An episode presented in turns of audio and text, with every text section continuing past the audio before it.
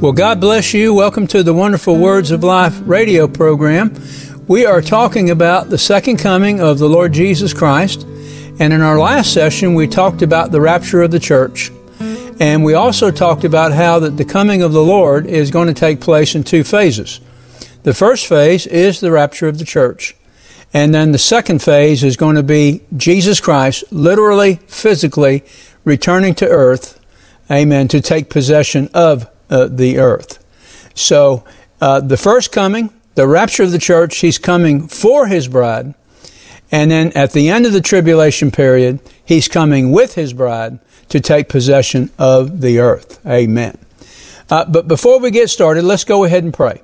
Father, we bless you in the name of Jesus. We give you praise and honor and glory. We thank you, Father, for your help from heaven. Always, Lord, we depend always upon you and the Holy Spirit to give us wisdom and revelation and the knowledge of you. Thank you, Father, for your goodness and for your mercy.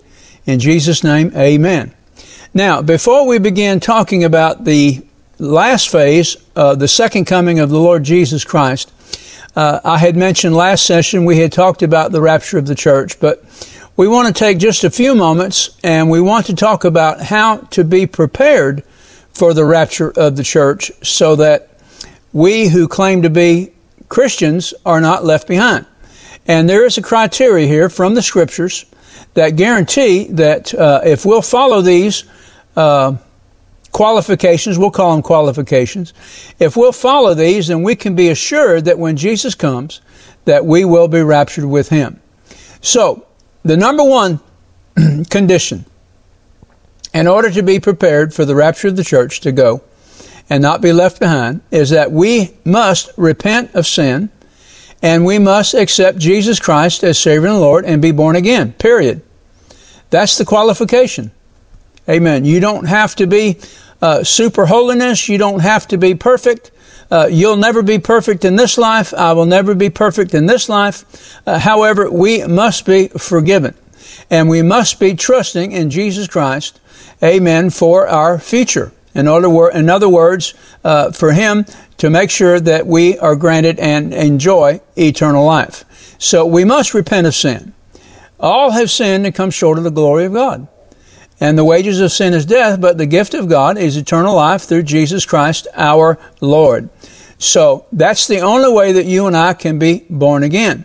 We have to believe in our heart that God has raised Jesus from the dead. Now, what does that mean? That means that we believe that everything that was necessary for my salvation and the salvation of every man was accomplished on the cross when he cried out, It is finished. See, we have to believe that. We have to believe, amen, that God raised Jesus from the dead. That means that Jesus was put to death in the flesh, but that he was justified in the Spirit. In other words, by God raising Jesus from the dead, He had totally approved, amen, uh, and Jesus had won the victory over death, hell, and the grave. And God proved that by raising Him from the dead. And not only that, but that we have to make confession with our mouth that Jesus Christ is Lord. And that's how we get saved. That's how we are born again. So repentance, repentance from sin accepting Jesus Christ as Savior and Lord, becoming a born again child of God. Amen. Praise God. That's a prerequisite. Amen. That's the only qualification you or I will need in order to go in the rapture. And then, of course, in this life, uh, we have to choose uh, to live in truth and holiness. Amen. Praise God. Now, if we are not living like we should, and we have to admit this, that none of us amen, lives perfectly. But now we do strive for the mastery. That's exactly what Paul said. We are to strive for the mastery. Amen. And our life is to be lived in such a way that uh, we live in complete surrender to the Lord Jesus Christ. And in this means, these, the, by these three means, then we live uh, day by day watching and waiting for the imminent return of our Lord Jesus Christ because he could come at any moment. Now we have to ask ourselves the question, will people who call themselves Christians miss the rapture? Absolutely. There will be those who think they're Christians, they've never been born again, they have never asked Christ to come into their heart and life, they've never had a changed life, Uh, they've accepted church uh, membership, maybe been baptized in water, uh, but they have never really taken on the, the life and the nature of Christ. And this is what Luke says Be careful, or your hearts will be weighted down with dissipation, drunkenness, and the anxieties of life. And that day will close on you unexpectedly like a trap for it will come upon all those who live on the face of the whole earth. Be always on the watch and pray that you may be able to escape all that is about to happen and that you may be able to stand before uh, the Son of Man. And so that's very poignant. This is exactly what Jesus is talking to us, exhorting to us to be careful. Amen. And not to get taken up with the world uh, we start if we start uh, taking up with the world, then we're going to wind up missing out on what God has provided for us. Amen. So uh, we are to keep our robes white. Amen. Praise God. So there will be those who claim to be Christian who will miss the rapture, and that's because they have not followed the Lord in repentance from dead works and of faith towards God. And so, to help us along the way, there are some things that God wants us to know. Number one, He wants our devotion. He doesn't want our things, He doesn't want our money, you know, He doesn't want our alms. He wants us. He wants our devotion. Amen. And our devotion is what keeps us alive, it's what keeps us alert. And the second thing God wants is He wants us awake. Listen to what Jude writes now. But you, dear friends, build yourselves up in your most holy faith and pray in the Holy Spirit. Keep yourselves in God's love as you wait for the mercy of our Lord Jesus Christ to bring you to eternal life. We have eternal life now as a seed, but now that seed is going to bear forth a harvest. Amen. But we're going to have to be devoted to Christ, be born again, amen, and be following Him and looking for this, His soon return. Verse 22 Be merciful to those who doubt, snatch others from the fire and save them. To others show mercy, mixed with fear, hating even the clothing stained by corrupted flesh. To him who is able to keep you from falling, and to present you before his glorious presence, without fault and with great joy, to the only God our Savior, to glory, majesty, power, and authority through Jesus Christ our Lord, before all ages, now and forevermore. Amen. Praise God. See, that is what we are to be, how we are to live. We are to be wise and faithful servants. Remember the parable that we had talked about uh, in a couple sessions past? Who then is a wise and faithful servant? Amen. That when the Lord comes, you know, he finds him doing, he said, blessed is that servant. So you and I have work to do. Amen. And it's not our work that's going to get us into heaven. It's our work that we do because we love Christ and we swear fealty to Him. How we get into heaven is this. We repent of sin. We ask Christ to come into our heart and life. And we are born again. Amen. And we don't run away from that. We don't turn our back on that. Amen. We just follow the Lord. Just like Jesus told his disciples, follow me. Praise God. So that's how we prepare ourselves for the rapture of the church. Now, we want to look at the second coming of Christ. Now, the rapture of the church happens right before uh, the tribulation period begins. It's the only way that the man of sin is going to be able to be revealed. Well, how do I know that? Well, go to uh, Revelation chapter 6 and look at the first seal. The first seal, it reveals the Antichrist. That's at the very beginning of the tribulation period. So the, the Antichrist is going to be very prominent throughout the seven years of the tribulation period. Amen. Praise God. And so, in order for him to come on the scene, and we know this uh, from Second Thessalonians chapter 2, in order for him to come on the scene, the church is going to have to be taken out and the Holy Spirit is going to have to be removed because the Holy Spirit is the restrainer of sin. So the man of sin cannot be revealed in his time until the church is removed and the Holy Spirit is taken out. So now that is the first phase of the coming of the Lord. And we're going to talk about the second phase, and this is the second coming of Christ. This will take place uh, at the very end of the tribulation period. Now, as I stated earlier, the second coming of Christ is going to take place in two phases. And this is quite evident from Scripture. Amen. The rapture is going to be a definite, real time event in the future, in the near future, that will remove the church from the earth and it will cause the man of sin to be able to revealed in his time. So, like I said, the rapture of the church will take place before the Great Tribulation begins. But now the second coming of the Lord Jesus is going to take place at the end of the Great Tribulation period. And He's going to come, and there's reasons, and we're going to see this as we get along, there's reasons uh, why He's coming at the end of the tribulation period. So, in order to uh, avoid some confusion, uh, we're going to look at some passages of Scripture, some referring to the rapture and others referring to the second coming of the Lord. And we're going to see the difference between the two. Now, in John 14, verses 1 through 3, Jesus here is talking about the rapture. And notice what he says Let not your heart be troubled. You believe in God, believe also in me. In my Father's house are many mansions. If it were not so, I would have told you, I go to prepare a place for you. And if I go and prepare a place for you, I will come again and receive you unto myself, that where I am, there ye may be also. But some may say, well, you know, that could happen in the middle. No, it can't happen in the middle because we already know from Revelation chapter 6 and the breaking of the first seal that the man of sin is going to be revealed at the very beginning. So this is going to have to happen before uh, he is revealed. Now, that's the rapture. Now look at a passage of scripture in Daniel concerning the second coming. Notice this, uh, Daniel 2, beginning in verse 44.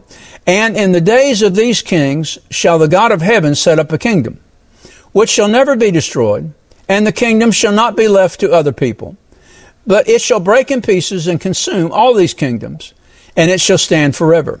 Forasmuch as you saw that the stone was cut out of the mountain without hands, and that it brake in pieces the iron, the brass, the clay, the silver, and the gold, the great God hath made known to the king what shall come to pass hereafter, and the dream is certain and the interpretation thereof. Now, that rock, of course, is Christ, and he will come at the end of time, and he will he will uh, obliterate uh, the kingdom of darkness, the kingdom of the Antichrist. And he's going to take the dragon, he's going to bind him uh, in chains and cast him into a bottomless pit for a thousand years. He's going to take the Antichrist and the false prophet, and he's going to throw them alive into the lake of fire and the entire armies of the Antichrist are going to be annihilated and destroyed. Amen. And then Jesus will come and he will take possession of the earth. Now, let's look at another passages, some, uh, two other passages of scripture. This is found in 1 Corinthians chapter 15. We quoted this verse of scripture, uh, in last session. Behold, I show you a mystery. We shall not all sleep, but we shall all be changed. In a moment, in the twinkling of an eye, at the last trump. For the trumpet shall sound, and the dead in Christ shall be raised incorruptible, and we shall be changed. Notice this does not take place at the end of the tribulation, but at the very beginning of the tribulation. And then, of course, this is the rapture. Then, of course, the uh, second coming of Lord of the Lord. Uh, we'll see this in Zechariah chapter 14. Behold, the day of the Lord comes, and thy spoil shall be divided in the midst of thee. For I will gather all nations against Jerusalem to battle, and the city shall be taken, and the houses rifled, and the women ravished, and half of the city shall go forth into captivity. Notice that. And the residue of the people shall not be cut off from the city. See, that's talking about the end time. That's talking about when Jesus comes, sets his feet upon the Mount of Olives, and subdues the kingdom and the armies of the Antichrist. All right, now let's look at another couple passages of Scripture. Philippians chapter 3, verses 20 and 21. Notice what Paul writes to the Philippian church. For our citizenship is in heaven, from which also we eagerly wait for a Savior, the Lord Jesus Christ, who will transform the body of our humble state into conformity with the body of his glory by the exertion of the power that he has even to subject all things to himself. Notice when Jesus comes, notice our citizenship is already in heaven. But when Jesus comes, he's going to transform our vile body and our vile body is going to be changed into conformity with his glorious body. Amen. Praise God. And he's going to do that by his power. Now, the second coming, Matthew 24, verse 29.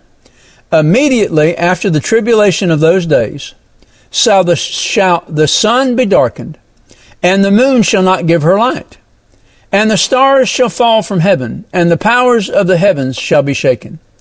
And then shall appear the sign of the Son of Man in heaven.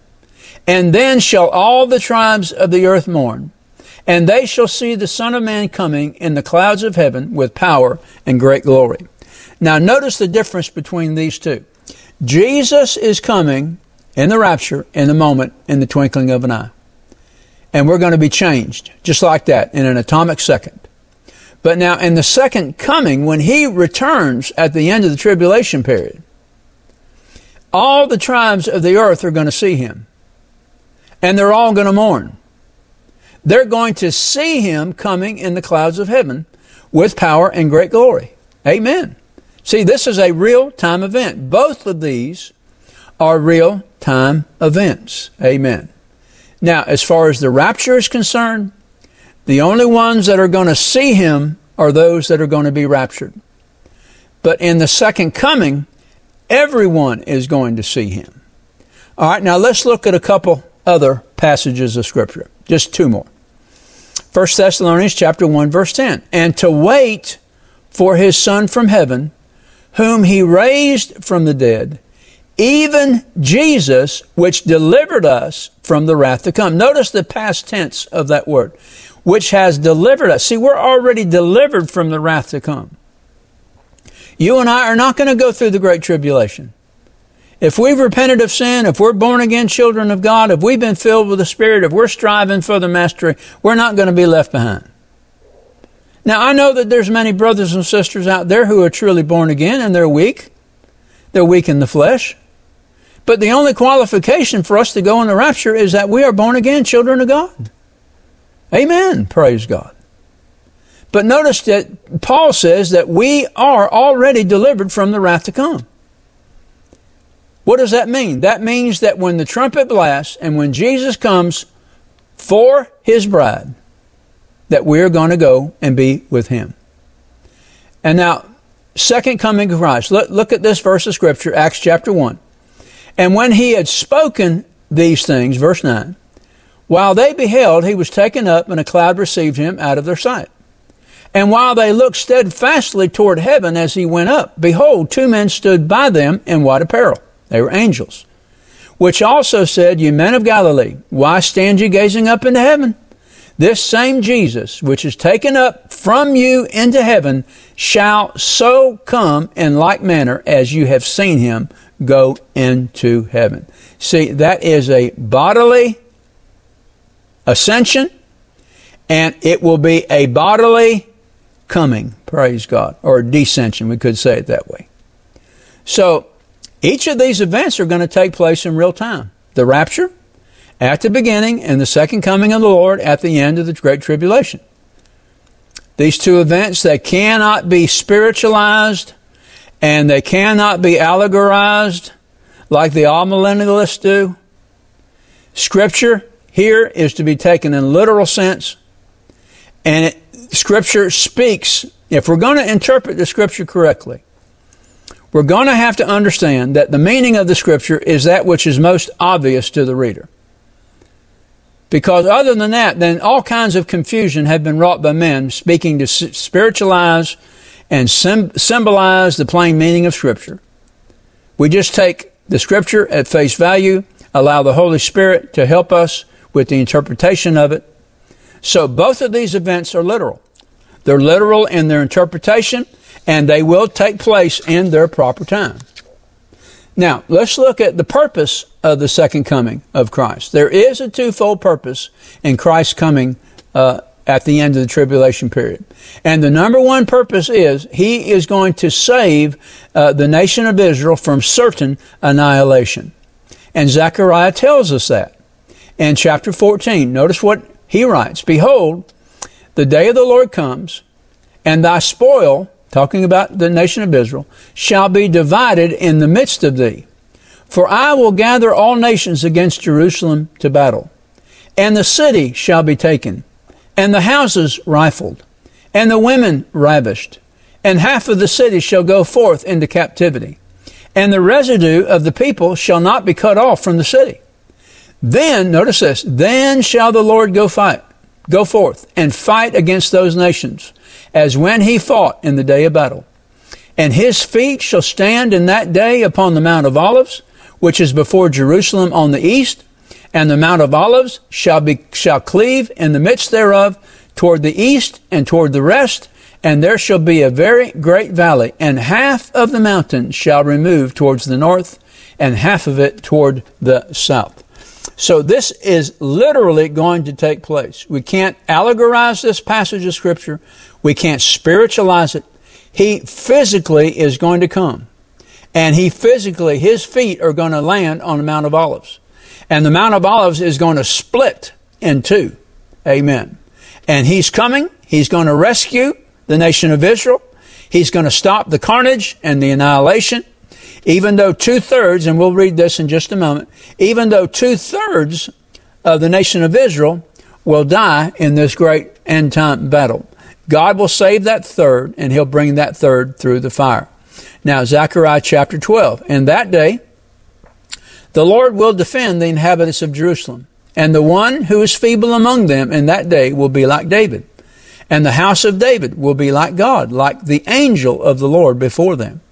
And it shall come about in that day that I will set about to destroy all the nations that come against Jerusalem. And I will pour out on the house of David and on the inhabitants of Jerusalem the spirit of grace and of supplication, so that they will look on me whom they have pierced, and they will mourn for him as one who mourns for an only son. And they will weep bitterly over him, like the bitter weeping over a firstborn. And in that day there will be a great mourning in Jerusalem, like the mourning of Hadad Rimmon in the plain of in the plain of Megiddo.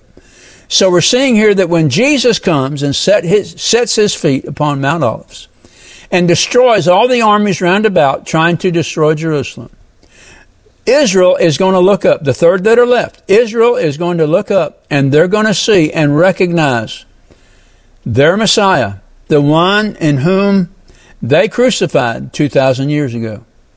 And they're going to mourn in repentance. And God is going to gather them up Amen. Praise God. And He's going to love them. He's going to cause them to pass through the fire. Amen. And they're going to be purified. Praise the Lord. Amen. Praise God. And then one other verse of scripture, Jeremiah says this, Alas, for that day is great, so that none is like it. It is even the time of Jacob's trouble, but he shall be saved out of it. Now that's a tremendous promise for the nation of Israel. Amen. So, uh, the primary purpose that Jesus is coming, uh, second coming, is to save uh, Israel from certain annihilation. But now the second uh, reason or purpose why he's coming is that he is going to subdue earthly kingdoms and he's going to bring in everlasting righteousness. Notice what Daniel writes. 70 weeks have been decreed for your people and for your holy city to finish the transgression, to make an end of sin, to make atonement for iniquity, to bring in everlasting righteousness, and to seal up vision and prophecy, and to anoint the most holy place. And then John writes this in Revelation chapter 11. And the seventh angel sounded, and there were great voices in heaven saying, The kingdom of the kingdoms of this world are become the kingdoms of our Lord and of his Christ, and he shall reign forever and ever. Praise God. Amen. So that's the two purposes, the twofold purpose of the coming of the Son of Man. Now, we want to look at, as we're getting ready to close, we want to look at the manner of the Lord's coming. And of course, that is found a very familiar passage of Scripture in Revelation chapter 19, beginning in verse 11. Go ahead and read it to you. And I saw heaven open, and behold, a white horse. And he that sat upon him was called faithful and true, and in righteousness he doth judge and make war. His eyes were as a flame of fire, and on his head were many crowns, and he had a name written that no man knew but he himself. And he was clothed with a vesture dipped in blood, and his name is called the Word of God. And the armies which were in heaven followed him upon white horses, clothed in fine linen, white and clean. And out of his mouth goes a sharp sword, that with it he should smite the nations, and he shall rule them with a rod of iron and he treads the winepress of the fierceness of the wrath of Almighty God. And he has on his vesture and on his thigh a name written, King of Kings and Lord of Lords. And I saw an angel standing in the sun, and he cried with a loud voice, saying to all the fowls that fly in the midst of heaven, Come and gather yourselves together unto the supper of the great God, that you may eat the flesh of kings, and the flesh of captains, and the flesh of mighty men, and the flesh of horses and of them that sit on them, and the flesh of all men, both free and bond, small and great. And I saw the beast and the kings of the earth and their armies gathered together to make war against him that sat on the horse and against his army. And the beast was taken, and with him the false prophet that wrought miracles before him, with which he deceived them that had received the mark of the beast, and them that worshipped his image. These both were cast alive into the lake of fire, burning with brimstone. And the remnant were slain with the sword of him that sat upon the horse, which sword proceeds out of his mouth, and all the fowls of the air were filled with their flesh. That's what happens and what will happen when Jesus Christ returns to earth. Amen. So the world is going to see the Lord coming with clouds. Every eye is going to see him even those who have pierced him, and all the tribes of the earth are going to mourn over him. Amen. He's going to come on the clouds of heaven. Amen. And men will be sitting on the right hand of the power to judge the nations. He'll destroy the man of sin and all the armies with the spirit of his mouth and brightness of his coming. That's found in 2 Thessalonians 2 8. He will come in flaming fire to take vengeance on them that do not know God and do not obey the gospel of Jesus Christ, and they will be punished with everlasting destruction.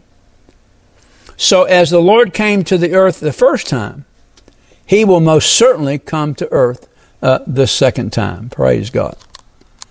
So, this should be a great comfort to you and to me to know that it has been given unto us to escape the wrath to come. Amen. And we're able to do that just by simple repentance from dead works and a faith towards Christ and the fact that we just uh, keep our uh, clothes white, keep them white in the blood of the Lamb, keep striving for the mastery. Amen. Don't fall back, don't backslide, don't apostatize, don't go back into the world, but just continue to endure. And of course, Jesus said, He that endures to the end, the same will be saved. Amen. Father, we bless you. We thank you today for your goodness and for your mercy. Lord, we hold these truths in our heart, Lord, that they are self evident. That, Father, you will do exactly what you have promised. And we thank you for that, Father. In Jesus' name, amen. Do you know beyond a shadow of a doubt that if you were to die today, that you would be prepared for heaven? If you're not sure, then I encourage you to pray this prayer with me. Father God, I come to you through your Son, Jesus Christ. I repent and ask you to forgive me of my sin and cleanse me from all unrighteousness. I surrender my heart and life to you. By faith, I believe I receive you as my Lord and Savior, and I thank you for receiving me in Jesus' name. Amen. If you prayed this prayer and desire to know more about the gift of Christ that the Heavenly Father offers you, then email us at rbtc86 at gmail.com.